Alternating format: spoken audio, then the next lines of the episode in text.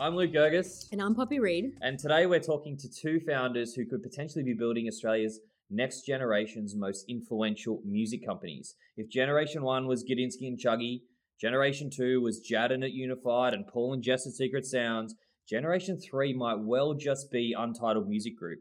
Untitled is Australia's largest independently owned music and events company. You might know some of their festivals, such as Beyond the Valley, Wildlands, and Pitch, but they also operate a number of music venues, are a management company, a booking agency, and a media business. Mike and Nick are two of the four founders and are here with us at Big Sound today. Mike and Nick, welcome. Thanks, Thanks for having us. It's so impressive when Luke reads all of them like that. And I know that that's only scratching the surface of what you do too. I want to start by asking about Beyond the Valley. Is it true that it's the biggest multi day festival in Australia?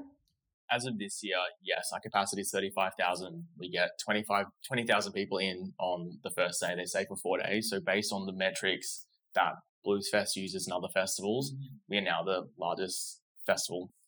I want the origin story. How did Untitled start?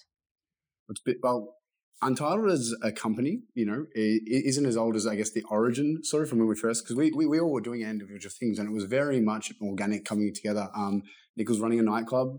Uh, myself and Phil, one of the other partners, uh, were underage using fake IDs to work for Nick as pro- promoting and I had DJing. no idea what their real names were for a very long time. How long? Uh, it was at least six, Six months. months. so Phil was DJing at, at my club Oasis like every Tuesday, and Mike was like, Promoting, Mike was his friend, bringing people in, demanding drink cards, and and it wasn't until Nick actually saw how well every week the numbers were stacking up, and he, who are these Mike and Toby guy? That the hundred people, and he goes, Mike, Toby, um, do you want to actually run a, a nightclub with me? I'll run our own event. And then we had to level and go, Nick, we're still in high school. Can and, you? I'm- and the real names are. I don't really know, yeah.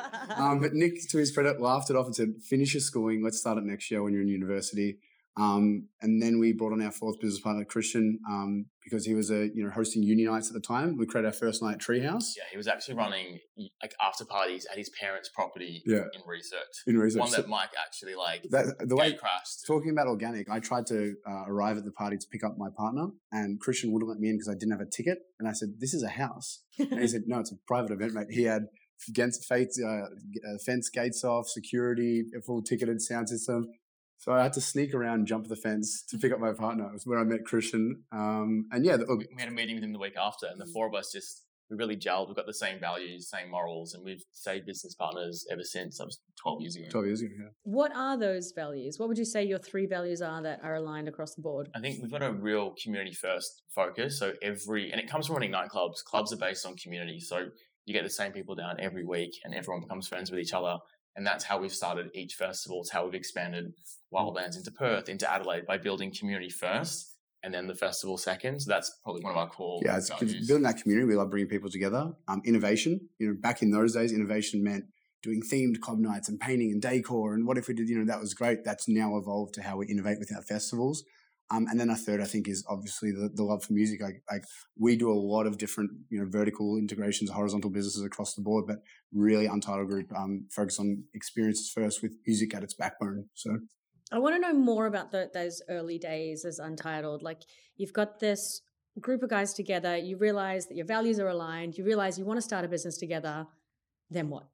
we kind of like bootstrapped it for. Well, I think the biggest thing is that you know, particularly like um, you know, Nick and I both have you know, European background. No, you don't really kind of get really trained that music can be a proper business. You know, I still went to uni. I studied biomedical science. I wanted to be a doctor like my brother, and that's the you know be a good Greek boy and do that. But um, I think what we started realizing was as the clubs evolved. So that first nightclub we did was doing about a thousand people a week, and we're hitting capacity there. Um, then we set our sights onto a bigger project. We launched anyway at the Palace Theatre, and 6,000 people came to the launch night. Uh, the riot police had to shut off the front door. And we had that beautiful moment where you have that photo. It was like the Studio 54 of the crowds all around the theatre.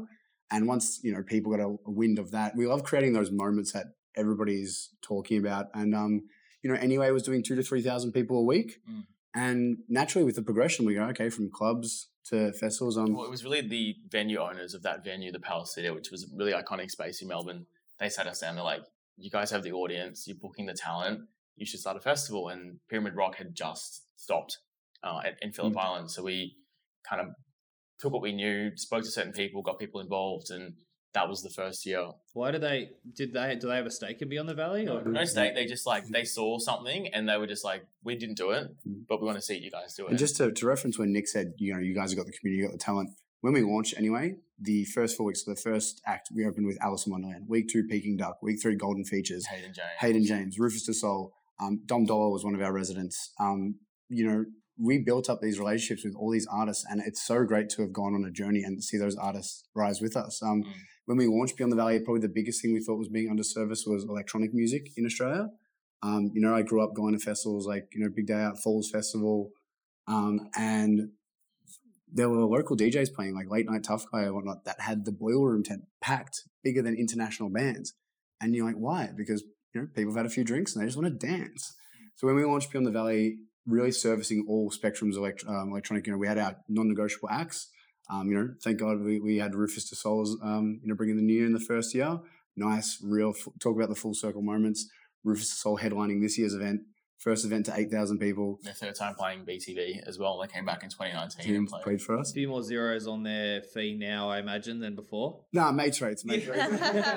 but honestly, though, did they give you a slight discount because of the legacy they have with you? I think No. the, the process in booking is easier because of the relationship and they've had a great time playing the festival. So Uh, But I think in terms of the, the the word like discount, I think it's like you you know an artist is worth what their ticket selling capacity is, and and Rufus have proven that as the preeminent like live electronic act in the country. I mean, I think they just did two hundred thousand tickets nationally, Mm. um, and and everybody, you know, you've got you've got people that look at metrics like streaming or what are they their monthly streaming numbers, whatnot, and a lot of you know, American agents and stuff ask me this question and go.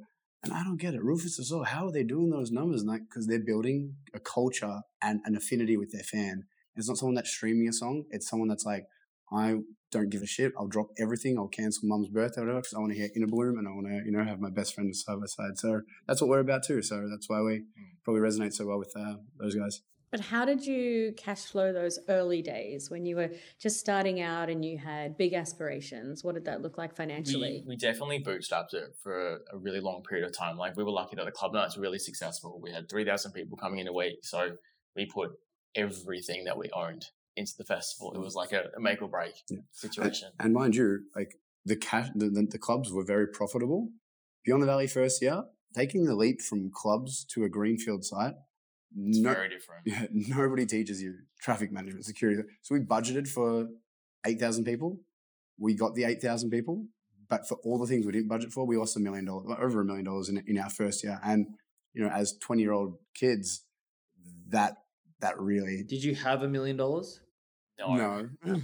we like we had to go and uh, like ask for loans and, and work with ticketing companies and just like get everything together. We knew we had a great product, so that we knew that once we put it on sale again, it was going to be there. The community was there. They had a great time. The event was five star reviews Mm. all over the board. So we weren't scared in that if we put it on sale again, it would lose money. We knew it would sell Mm. out. So it was a matter of convincing everyone around us that that was going to be the same. and the backup plan was move to Mexico. So. but yeah, no, you, you know, there's this habit, there's this thing, and I think it was Gudinski that said in you know one of his books, um, you know, you're not a promoter till you've lost a million dollars in a day, and um, we became, we became for- promoted, yeah, we yeah. became promoted. um, but yeah, look, year two, um, we, you know, feeling very lucky and blessed. There's a lot of like those sliding doors moments. Um, we created something really special in year one, and we could feel it. Um, you know, it wasn't profitable, but year two, there was this new hot festival in the city. People wanted to play it. We booked Jamie XX after he released his amazing In Color album, Skepta, Flight Facilities. We had so many great artists on the bill, and um, you know, we sold eighteen thousand tickets that next year. Um, but I think uh, one of the biggest things is you're constantly learning, not Mm. just as promoters, but in all facets. And um, we weren't ready for that scale of people. Um, we were hit with four 40 degree days in a row. Um, not many people know this, but um, you know the, the fires were running rampant through Australia, and um, fire trucks use a lot of ice to kind of cool their engines, and we were having to diverse some of our ice shipments to cool fire trucks and whatnot. And so you're getting hit by all these things of being under resourced, under prepared to deal with it, and the event experience wasn't necessarily great for our punters. Um, so we- what we noticed, we you know we scaled quickly, and then off the back of that, we kind of had to rebuild essentially what Beyond Valley was and scale properly. You know, take it back to what was manageable and build. So we went down to you know thirteen thousand capacity and 17,000 and 20,000, It 25. was another really big learning year. Like every year we find we learn something. That year it was like experience first. It Mm. needs to be a prime experience and then the rest will follow. When you say it wasn't good for the punters, like obviously it wasn't great for you not knowing that there were these fires happening and then you had to forego some of your ice and everything. Good on you for doing that. Um, but what do you mean it wasn't great for the punters? Well, when you're planning out a festival, um, you know, you're, you're available, particularly camping festivals, you know, your camping experience is just as important as the arena. So you can heat map the amount of people you can fit in an arena, but just as much as you can your camping space.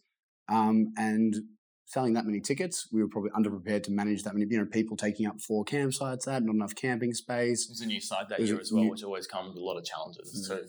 And and the problem is, is that when you're sitting on something that is uh, a, a in demand product and you've come off the back of losing a lot of money, you you want to kind of claw back some of the losses to reinvest in you know in things like that. And um yeah, it was a it was a good good humbling experience to not grow too quickly, grow sustainably, Mm.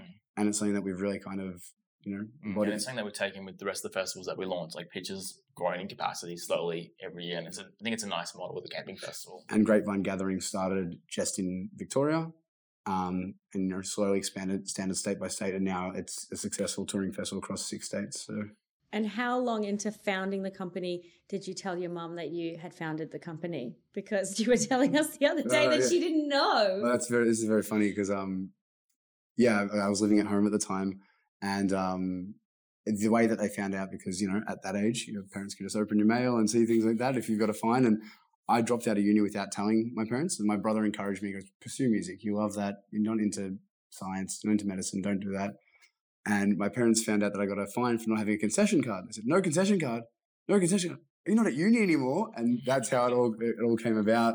Um, and you know, for for the first you know, up until probably six months ago, they were cursing Phil's name because he got you into, you know, DJing and nightclubs and whatnot.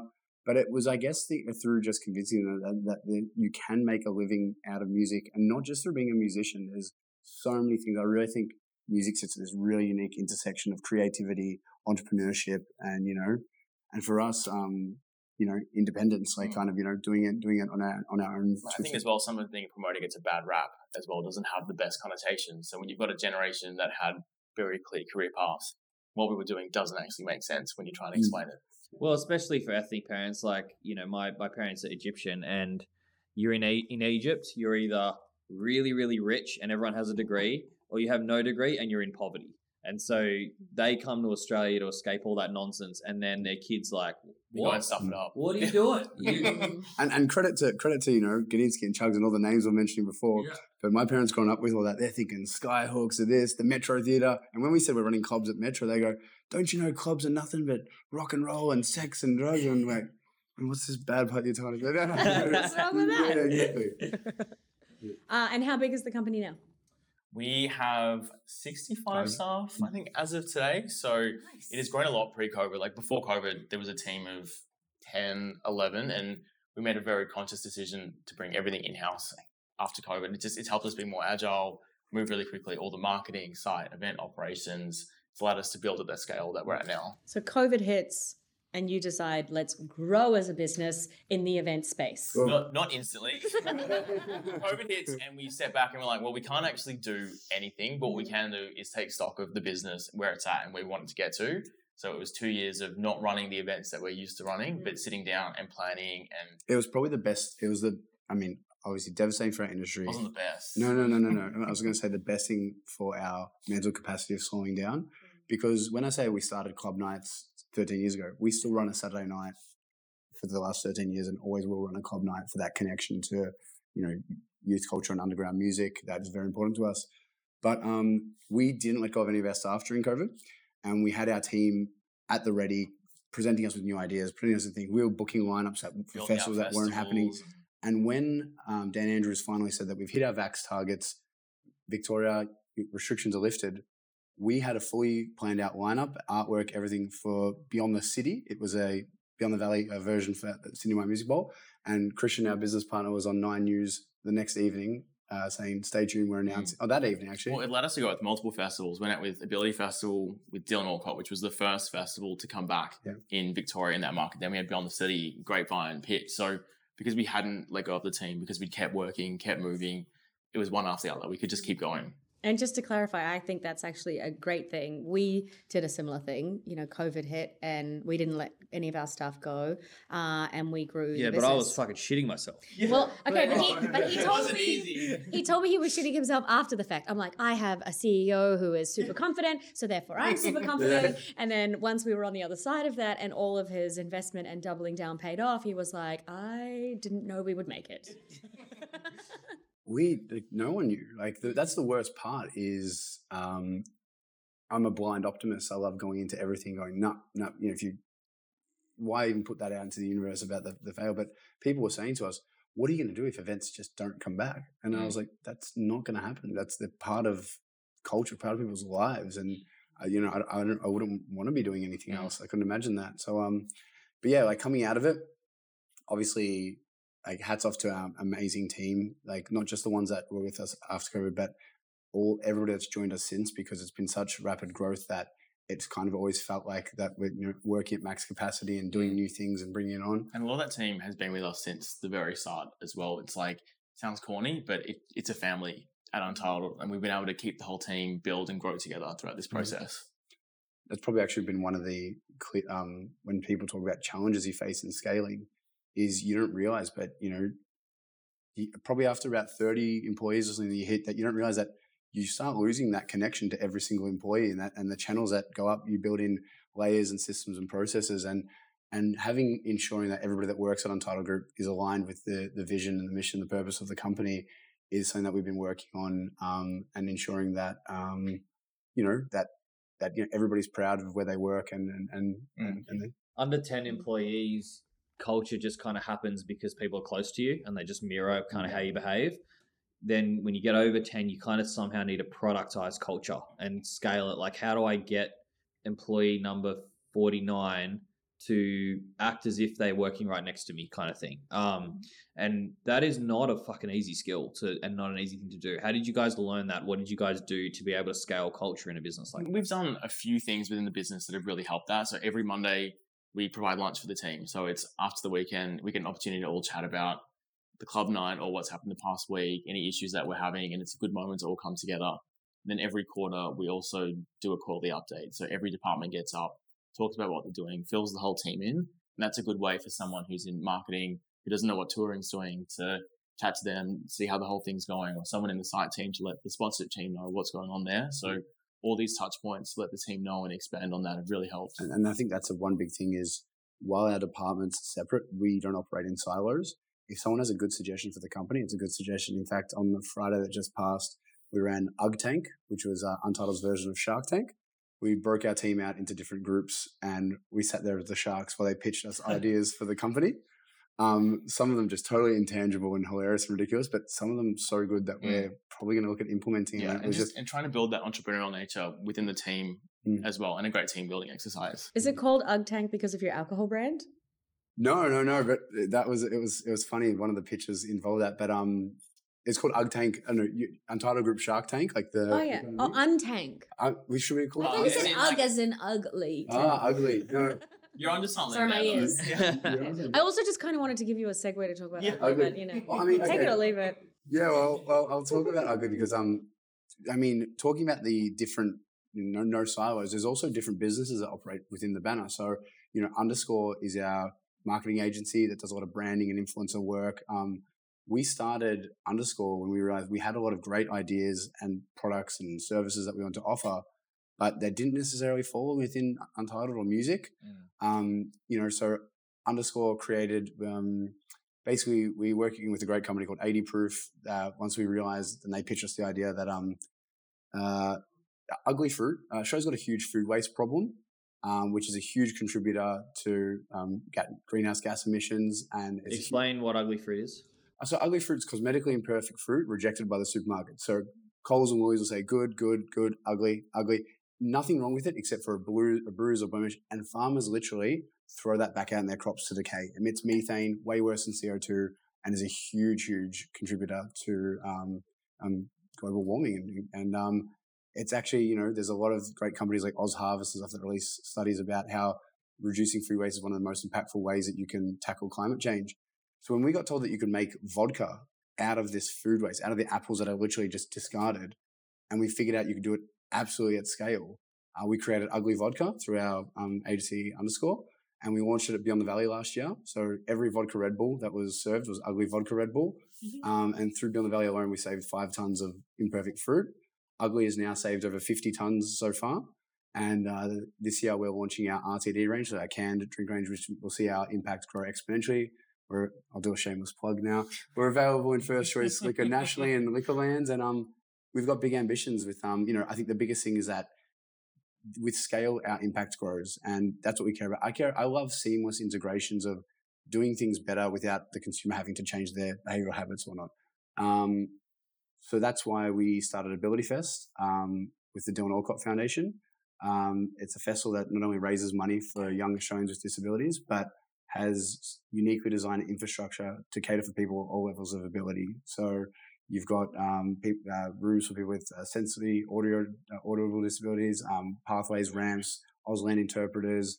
Um, it really everybody checks their ego at the door, and it's an event where everyone kind of comes together to ensure that everybody's safe and included. And it was really like another organic partnership as well. Like we we love Dylan. Dylan's doing so much amazing stuff, and he was coming to a lot of events and had this great idea, and he his values align with our values too. So it just happened so organically, and we just love how it works. Is there any profit in that festival? Like, is all the do you guys have shareholders and is he like, or it all gets all the profit all, gets all proceeds go to the Dylan Alcott Foundation. Yeah. Okay. Wow. And I think to date, um, over a few editions, we've raised over a million, it's- yeah, it's a million dollars. a dollars. million dollars. Yeah. for yeah.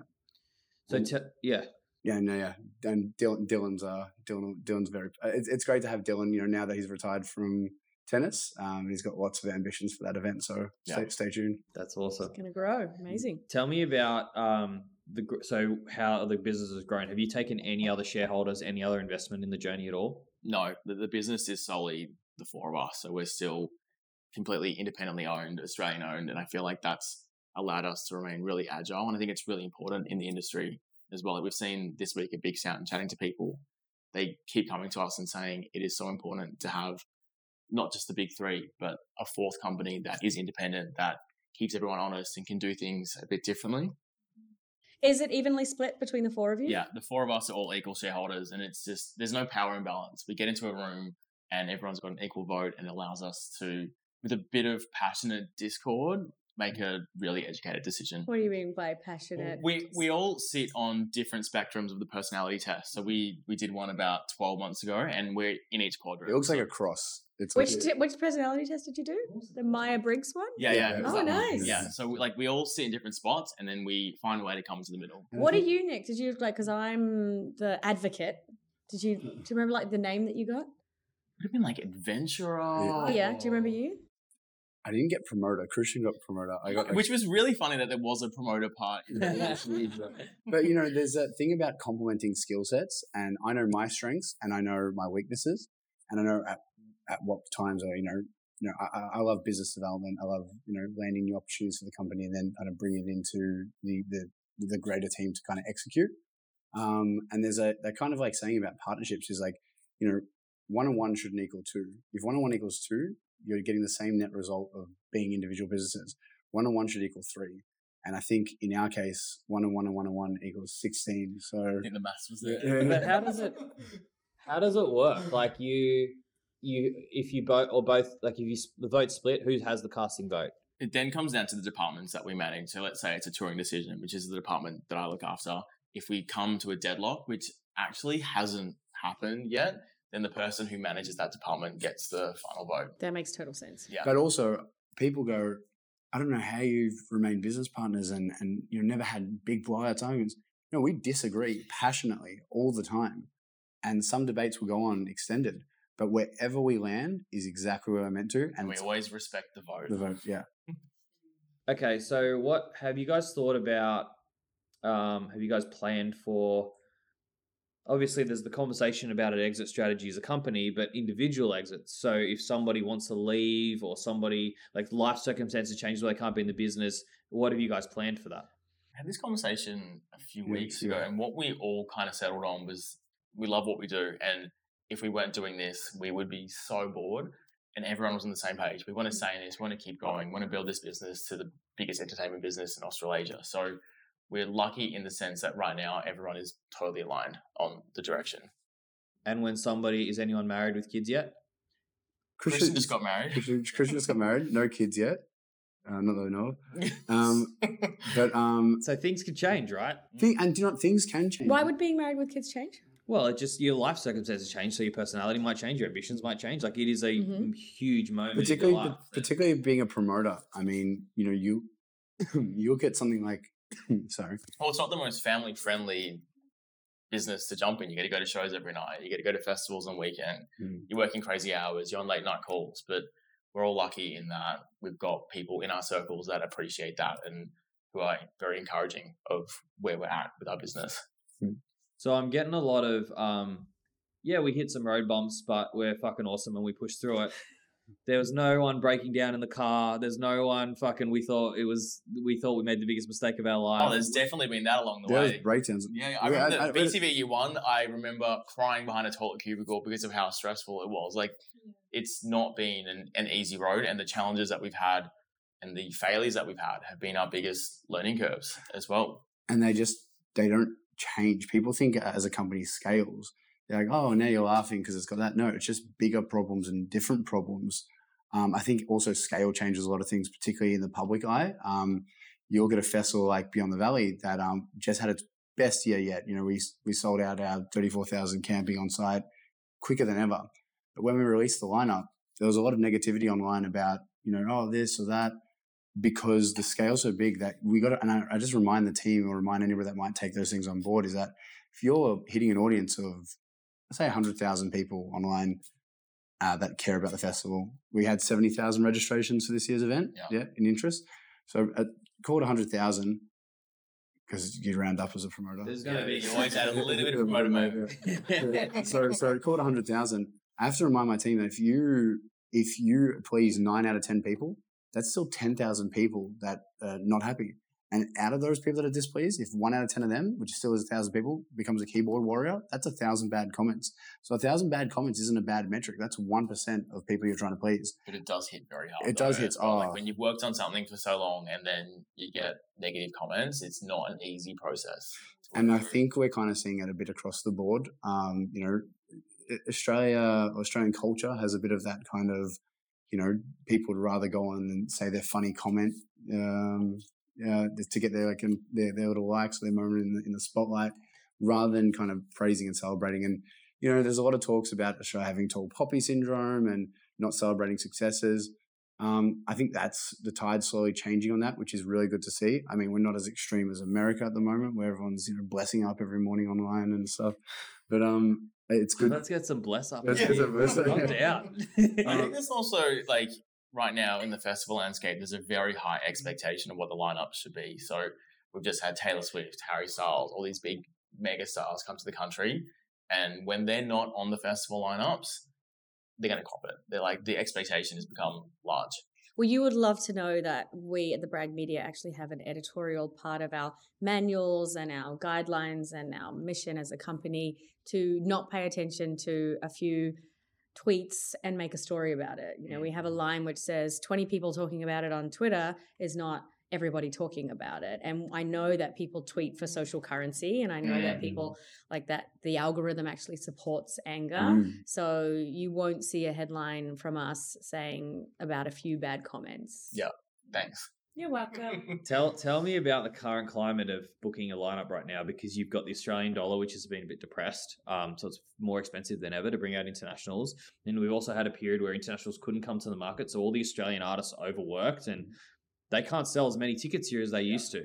Um, what what's it been like booking festivals right now? It must be the hardest time to do it. yeah, this year has definitely been the hardest year ever to book headline talent because the dollar sucks.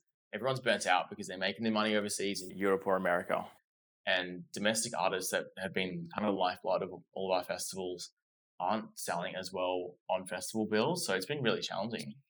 And I think that the, the goal for us as promoters, particularly when we are working with, you know, debut tours or, you know, agents or managers overseas is, is what we've really created across all the different events and tours and venues and whatnot is an ecosystem for talent to thrive.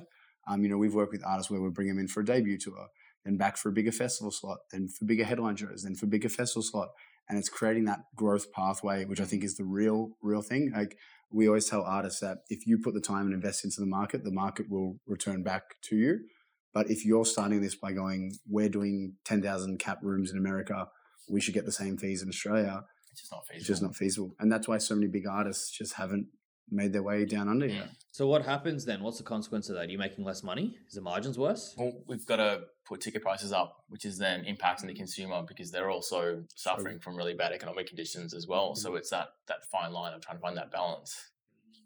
And how have you threaded the needle? Where, where did you land? Well, the, I mean, everybody's talking about costs. Costs have gone up across the board by at least 30%. We looked at our ticket prices, raising them by 30%, simply not feasible, just not a palatable ticket price, not something that you could go in. So we had to find a middle grounds where we are, we, you know, we might be sacrificing a bit of our, our profit um, to make the event more sustainable during these you know, challenging economic conditions, but we're keeping the integrity of the event. We're keeping the consumer first and we're getting through. And, you know, it still is a bit of a risk. You know, we, we, we did have a bit of pushback on the ticket price increase this year and we tried to educate and communicate as best as possible as to why it did have to increase. Um, and thankfully, our audience, you know, while while there's a bit of resistance, um, They believe in the they believe in the product. product and they, and they bought the tickets. Um, but yeah, I mean, to, to see what's going on, people just need to look at things like, hey, what does it cost you to fill up your car now? What does it cost you to fly somewhere now? You know, and imagine dealing with that when we're dealing with production freight, flying over artists. It's it's it's all changed, and um, again, different different year, different challenges, new day, new dilemma. It's not just you, it's everyone. Mm. Yeah. Sorry, what was that? Never a dull moment. It's Something I Mm. say a lot in the office because every day is different. Is that how you stop yourself from crying? You're Yeah, like, never a dull moment, everyone. Can I just also say thank you for sharing that you got emotional as well at, at the first Beyond the Valley because I think it's important for anyone who has founded a company, is thinking of founding a company, to know that those moments come and that it's okay to not have it all together in that moment. Mm. It's definitely challenging. Like we went through a lot of stuff that first year that we did not expect. We did not know how to run a camping festival or a festival full stop. We'd come from club night. So there was so much that was thrown at us that year that we learned from, but it was a very challenging year to get through. I think that's part of, I guess, being an entrepreneur is like, um, you know, you kind of, the state of the business is the state of you sometimes. And you also need to learn to detach from that. Um, you know, we had a, we had a really impactful, um, moment last year. There was, a, it impacted a lot of, um, promoters globally. There was a UK ticketing company called Festicket that, um, went bankrupt. And with that, a lot of funds were lost, promoters' funds, and we were using them to ticket Grapevine. So there was a large portion of funds that were lost in Grapevine. You know, I think it's pub- they, they released the stats. It's a lot of money, yeah. yeah, so you know, over over two and a half million dollars Mm. uh, that we lost in a single day, and you really, really rips the life out of you when something totally out of your control gets taken. And we had to wear that loss, run the event, honor all the tickets still, um, and it takes a lot of toll out of you. But you, you know, Nick says uh, never a dull moment. I say. Oh, there's smooth seas ahead. It's, it's fine. There's smooth seas ahead. So your, your 65 staff, I mean, you're over your salaries alone would be about six million dollars, I'm gonna guess. The the business is doing a lot of revenue. I thought you were saying our salaries. And I was like, Yeah, oh, we yeah, should- we wish. yeah. yeah, the, the business is, must be doing a lot of revenue. You're a profitable, growing business, which and you're only cash flowing it yourselves. Um, at what point do you look to sell the business? I don't. I don't think there's a point. Th- and Do you know what? We may never sell the business, and I don't think that's been. That I don't think that's that's our priority right now. Our priority is looking to what's going to continue to grow the business. And what areas now that we've got the festivals, we've got the touring, what excites us mm. to move into next? And that's kind of a big focus for us now as well. Definitely. And we've all sat down and we're like, what would we do if we sold the business? And we, we don't know. So we want to keep this going for 10 years, 20 years, 30 years. Mm. And have you had conversations? Like, have people asked you? I think I think there's a different. I mean, there's always interest in Untitled Group, and that the, the best thing is that that stems from both inside the music industry, but for the first time ever outside the music industry. You know, you've got wealthy family office and venture capitals and stuff that are going, oh wow, these guys have an audience and data and all these things, and Mm. um, and you know, while we've had interest in conversations, again, the focus for us is is on growth and on keep on doing what we're doing and amplifying that, and you know unless we have a partner or something that could really amplify that, um, which right now we're, we're really ticking all the boxes and doing it all ourselves. Um, so we're quite happy with where we're Mm, at. and we, we also don't want to lose the agility that we have within the four of us that's allowed us to get to this point as well. There's like there's a magic in what the four of us can do together, and if we brought someone in at this stage, we would lose what what that is. Potentially, I mean, there would be enough demand for for your business, I believe, where you could almost Zuckerberg it and say, yes, we'll sell thirty percent of our equity, but you get no voting rights. Mm. We keep the voting rights, and that way you get money off the table. You guys get to go and buy some houses and some boats or whatever, and then you can keep running it as you are. Is that an option you've thought about? A boat would be nice. a vote would be nice, but again, it goes back to it's like, like, what does that money do for the business? It's it's like not about the boat. It's about what would amplify our growth. I guess ideas would come on the on the boat. You're already justifying it. Actually, yeah. Um, no, but yeah, going back to it, there's there's one final piece I will say is like um, there is a real celebration of independent independence across the music industry across the board. Um, we We've lost a lot of in the last few years. There's not really many independent businesses left in the Australian music industry. Yeah. And like, you know, um, you look at, um, yeah, actually, I won't, I won't go into too much detail, but a lot of the ticketing providers and suppliers that we work with are independent business, Australian businesses. And um, we get approached by, you know, international companies want to enter the market and put very appealing deals. And we sometimes, you know, it, it you know, it's always, it's always harder to make the, the righteous choice, but you got to look at what's it doing for the industry Mm. and, um, you know, what would it do for the industry if we were to, sell half of it and, and go on a boat and um, it, it, it's it's not it's not exactly um, you know the path that we're looking to take. Yeah, whilst the boat would be nice, I think we wouldn't enjoy what we're doing day to day as much. But if there when would we be, got off the boat, yeah, but if there would be a boat, you do get invited to the boat. Yeah. I speak we throw some parties Yeah, on the boat. but, yeah. Wait, do you see Mushroom Group as an independent company or no? Like, is Frontier to you as a promoter an independent I think. promoter? Well, I think when you look at the the big three, Mm. uh, you know, you've got AEG, who you know now uh, It's who at Frontier. AEG That's Frontier. You've got TEG Live, and you've got um, Live Nation.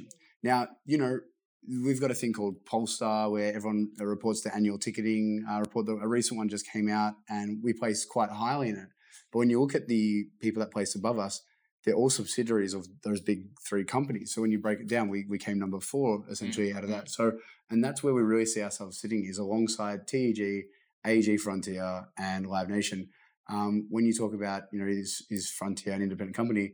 Um, Frontier similar to us as you know there's Frontier Touring, there's Mushroom Group with so many different arms, Mushroom Creative House, all these things that sit outside of that you know AEG arrangement.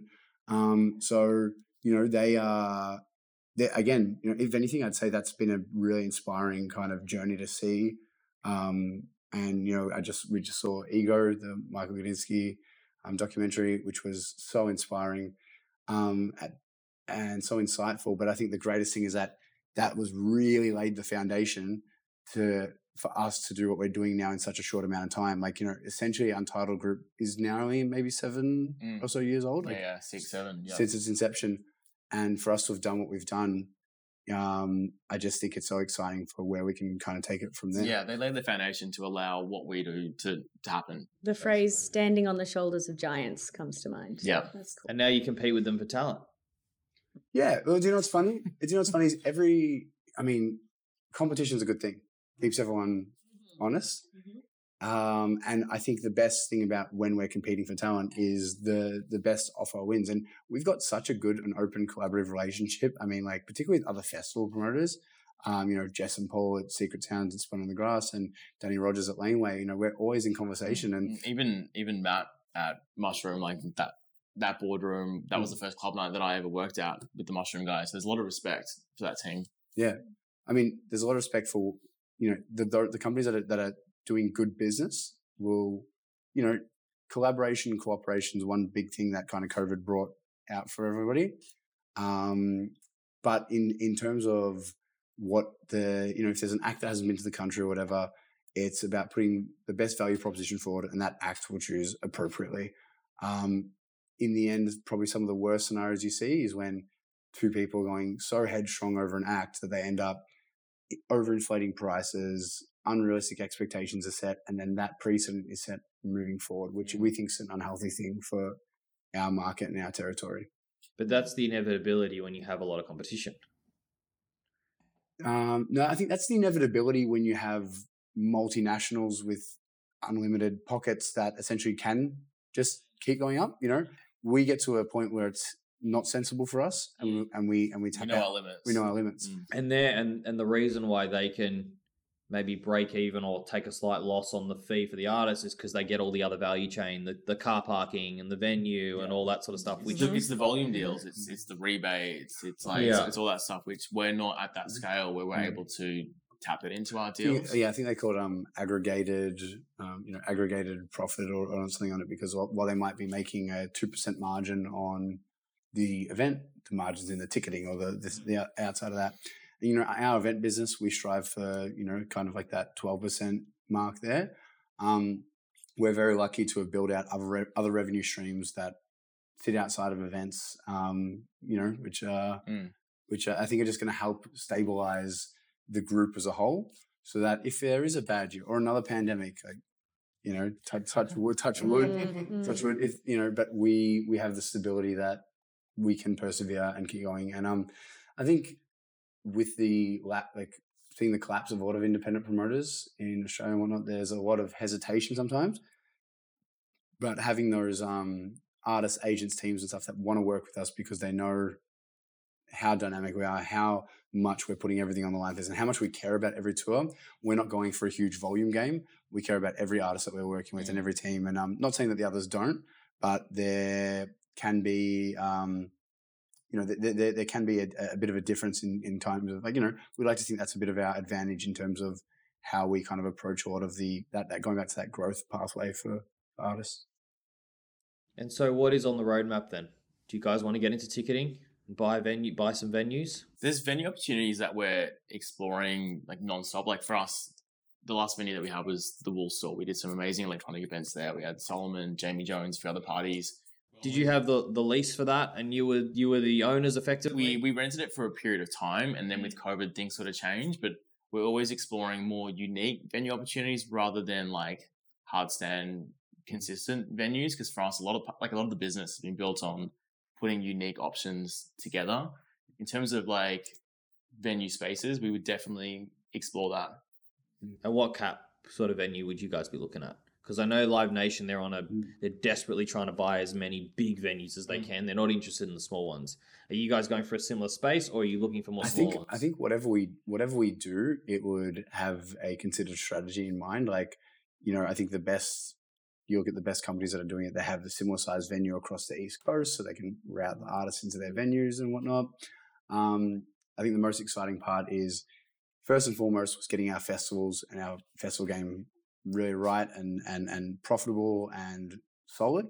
they are um, profitable now, though, right? Yeah, they're, they're all very. they're- All right, so tick. yeah, Yes. it's. But, but, but, but, but it comes with that understanding of what you need to do to get it profitable. I mean, laying the foundation of a festival is the hardest thing to do.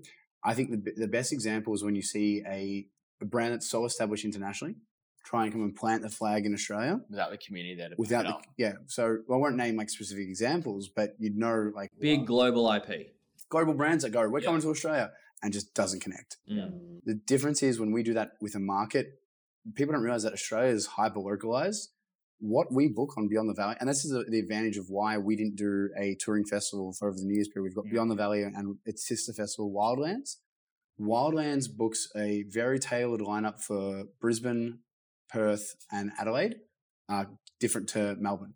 Melbourne has a very big, thriving underground house and techno scene that might not exist in Brisbane. Brisbane and Perth and Adelaide have a lot more of a trap, drum and bass, hip hop community. Mm. So we're booking acts that are exclusive to those. lean in. Lean into that. And the way that we lean in is we engage local promoters on the ground that either, you know, DJ on our side stages, run after parties, sell t- sell promoter tickets for us, Mm. and that goes back to how we started in the industry. Um, or you know, I was selling tickets for Stereosonic and Future Music Festival, and I mean, very different times back then. I'd sell a thousand tickets. I'd put one hundred fifty thousand dollars in my backpack. I'd zip it up, and I'd go to their office and empty out the cash, and they'd go, "Great job, Mike. Here's ten VIP tickets," and I'd be like, "Okay, what, what a day, hey." Fuck, Um, I did the same thing for rappers. Don't worry. yeah, yeah. Yeah. but but I think that that's a big thing to be conscious of is um you you intro this podcast with Generation One, Generation Two, Generation Three, Generation Four, and and well, actually, well, we're number three. You were number three. yeah, yeah. M- You were maybe number three. Yeah. Yeah. Yeah, you're right. But um, I think one of the biggest things is um, and it's been very evident in this big sound, particularly when you're giving your time to someone who just wants tips and feedbacks, is that there are great courses out there now available for you know music business, um, entrepreneurship in music, etc. All these different things. But um, I think um, don't be shy to to ask the questions because we learnt from mistakes and we Learn learnt from doing. we learn from doing, and we learn from a lot of people that were in the industry. I mean, we now have a lot of great industry-wide mentors and people that we talk to and bounce around ideas and and you know, say, "Hey, are you guys feeling this? We're feeling this. We should adjust this." But at the start, there are, there are a lot of people in the industry that you know weren't great influences that you know were either stealing money or ripping us off, and we have to learn the hard way. So I think a, a big mission is like, how can we empower the next generation and work with them Mm. so that you know they're not working against us; they're working with us. Mm. So, what is the biggest mistake you guys have made in your careers? One each. You don't get to share an answer. You. Yeah, yeah. I'm trying to think. You go. I think Beyond the Valley Year One, not doing a budget until like the 28th of December, the day of the event, that was probably not the greatest situation for us. What was your job before this? I was in accounting. I, but, I- but I was in accounting to the point where I actually hated accounting so much that I did not want to look at budgets. You left it last minute because of that. Well, I passed it on to someone else. So the, the guys didn't know that I was working in accounting until after that event. Oh, is that your hidden thing? That was my hidden thing. So he had the fake name, fake IDs. I hid my accounting background. But um, from that, we learned when you start an event, do a budget, then you can set your ticket price and do all that from there. So there's a big learning curve out of that. Mm. Um, I think for me, it goes back to the what COVID forced us to do is, um, and you know, you read so many good books. There's a great book called Thinking Fast and Slow, and it's knowing the moments to pull back and think slow or, or zoom out, have a zoomed out perspective. Because we are so passionate about music in our business, you can have tunnel vision on on an, an artist. You know, you can Mm. like, and and and you got your personal bias. You know, I won't again go and name, name names, but we've got in bidding wars where we're offering way too much money for an artist. And you said what was the biggest mistake that you've had? It was a blessing. You lose this artist. You're like, no, it's going to this other festival, and you're so deflated and defeated. I may have cried as well. and We've then shed some tears. it's just some tears, and then um, it comes out. Albums, the, the the new hyped album from that artist doesn't connect. The festival that paid millions of dollars to that artist, it doesn't connect on the on the festival, and you're like, wow, Dodged a bullet. wow. In hindsight, I dodged a bullet. So, biggest Get mi- very caught up in the big, biggest mistake is, is, I guess, um, removing, detaching that. You know, we said that as entrepreneurs, we're so attached to the business, and success of the business is, you know, how we're doing. I think the biggest mistake is um, not being able to detach that and taking the emotionality out of it, being very calculated with your thinking, and um, I think that's just part of growing up as well. Um, now learning, you know, thinking about your thinking, knowing when to pull back, um, because I think most people that like know us on a personal level, um, particularly our staff, will know that you know we're we're very very we wear our heart on our sleeve, and you know the Nelly Furtado booking of last year at Beyond the Valley is a great example of it. You know, we'll, we'll come downstairs into the office and I'm like. Nelly Furtado. What's it? What's everyone's thought? Nelly, Nelly Everyone's very involved in every decision. yeah, and then suddenly the team's doing Nelly Furtado manifestation boards in the office, and yeah, yeah, the music's Amazing. playing. the, the music's playing, and and probably why you know there's so many body theories and leaks and TikToks online going around. Yeah, which is something we've learned. We've learned. we Um, get a lot of those leaks. Yeah. there was a there was a ridiculous flyer that went around this year. Um, I think it said that we had Kendrick Lamar, Fred again, Gwen Stefani, Fred again, Kylie Minogue, uh, there was, like, Macklemore, Macklemore. Rufus Du Sol. yeah, which is like the Dave. ticket price would be at least fifteen hundred dollars. I mean, I, mean, I mean, that's bigger than the Coachella lineup. Yeah. But, but, Yeah. but learning to adapt to culture now for the first time ever, you've got people on TikTok sharing these fake flyers, going, "Let's talk about this flyer."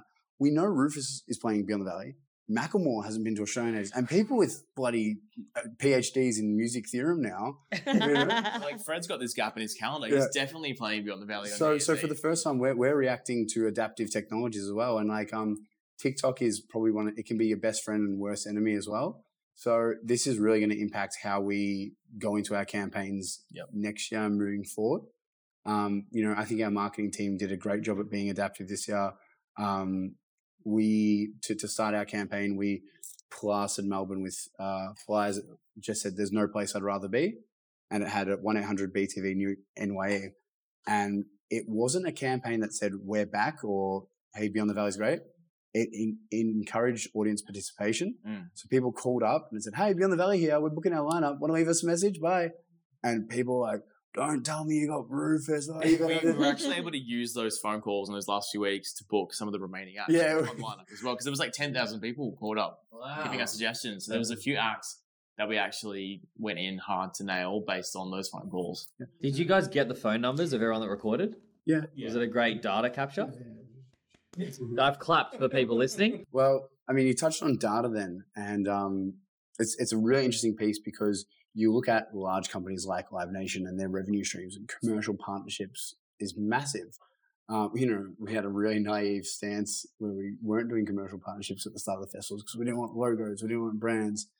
Um, but I think it's about creating really good, you know, looking at our, our database is close to a million young Australians at the moment, and when you've got brands that want to tap into that audience, it's like, hold on, wait, what what do they want to tap into? And and looking at how you can how you can really like weaponize that data to create a impactful connection between either external brands and your audience, but it's seamless. Like you don't want to be like, hey guys, email them out and be like, hey guys, you should buy- Value adding is, Yeah, I think, the word. yeah. Yes. and um, you know, the it, it, um, Bolster uh, agency that we love and have used for, for our marketing a lot of times from early days, uh, released a ticketing report with Tixel, um, or Youth Insight report, I think, Mm. a few years ago, and it um it cited the Daily Aus as um just for the source of news, uh, as and eighty percent of our audience was doing using that as their primary news source because it's socials first news, and we were blown away. We're like, and we pride ourselves on knowing the next generation of consumers Having that connection. and having that connection. People need to know why you're mentioning Daily Aus right now, though.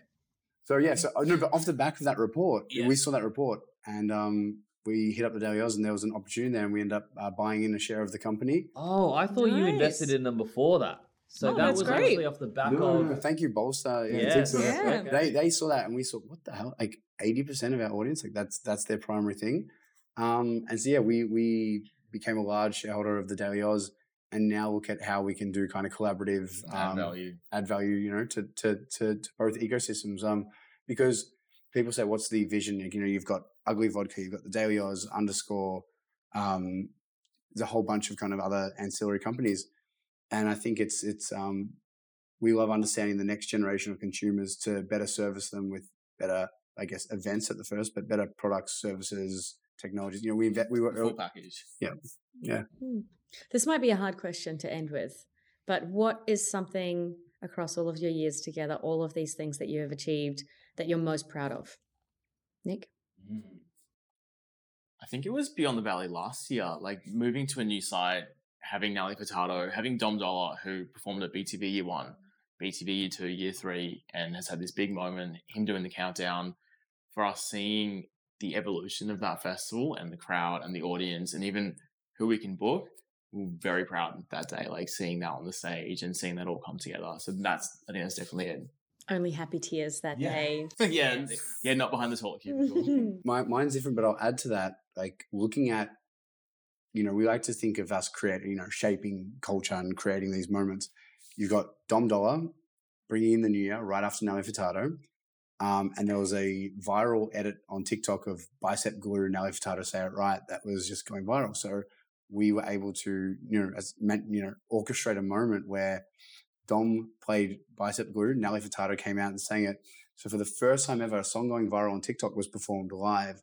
And I think like the metrics on that, there was like hundreds of millions of views across all the videos that went and captured Well, and that even her streams increased by 25% after, after BTV. after BC. So, her, so your show streaming chart and after New Year's, it goes up. That's on so the top of that, Dom and Nelly now have a song together.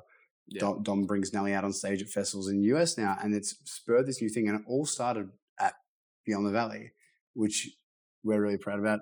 Yeah, it's, But- it's crazy for us to see how what we've created at BTV can have a global impact like that. Mm. But that's Nick's favorite moment. I'm slightly biased because uh, I've been working the last couple of months on like creating another moment. You know, we want, we want to create moments where people go, and that's the biggest thing. You know, we started in nightclubs and very much rooted in electronic, but we don't want to be confined by genre. Um, we really want to be working across all facets of the industry. Um, we've got a few surprises, uh, you know, tours and stuff that we're announcing, but probably my proudest moment was um, announcing the Australian exclusive Christina Aguilera show That's recently. a big one. It so was a, good. Yeah, it was a big one, and um, you know, I mean, the the success of that show has been evident. We're upgrading the capacity. Uh, it's going to be a, a huge one-off show with Christina, um, who hasn't been here for 15 years, and that's just as a result of again looking at um, our audience and our metrics, and and while we have, you know, the people are discovering music and, and edits and whatnot now, and not caring if an artist is from Mm. the 90s or the 2000s. And that's the great thing about music is good music is timeless. And Nelly Furtado had an audience there that were 18 all the way through to 35, 40, etc. that were enjoying that. And with the data that we're seeing from the Christina ticket sales, she's going to have brand new fans and she's going to have fans that might have seen her 15 years ago when she was here at Rod Laver Arena. And um, I think that's going to be a really proud moment for us, like doing Yeah. a big, big tour like that. And It also opens up a whole new audience for us. Like now we can tour pop stars who've been around for the last 20 years. So we're, it's exciting. We're not just doing electronic or, or rap or pop. It's everything. So Uh, diverse. well, on- I mean, and tour, touring alone. I mean, Nick heads up the touring department, so you look at the growth in touring. You know the stats better than I do. Yeah, I mean, we, we went from one tour in 2018, our first ever tour. Someone took a chance on us, and then like the last financial year alone, we've toured over 100 artists. We've expanded into Asia. We're doing that, so it's really helped us to feed into the festival landscape as well. Massive. Mike and Nick, the Australian music industry needs you to continue to be successful, needs you to grow, needs you to be generation three. Um, we all benefit from your success. I'm fucking blown away by everything you've done. Your track record speaks for itself. It's very inspiring. Passion and focus is undeniable. Thank you so much for coming on Fear at the Top. Thank you so Thank much you. for having us. Thanks.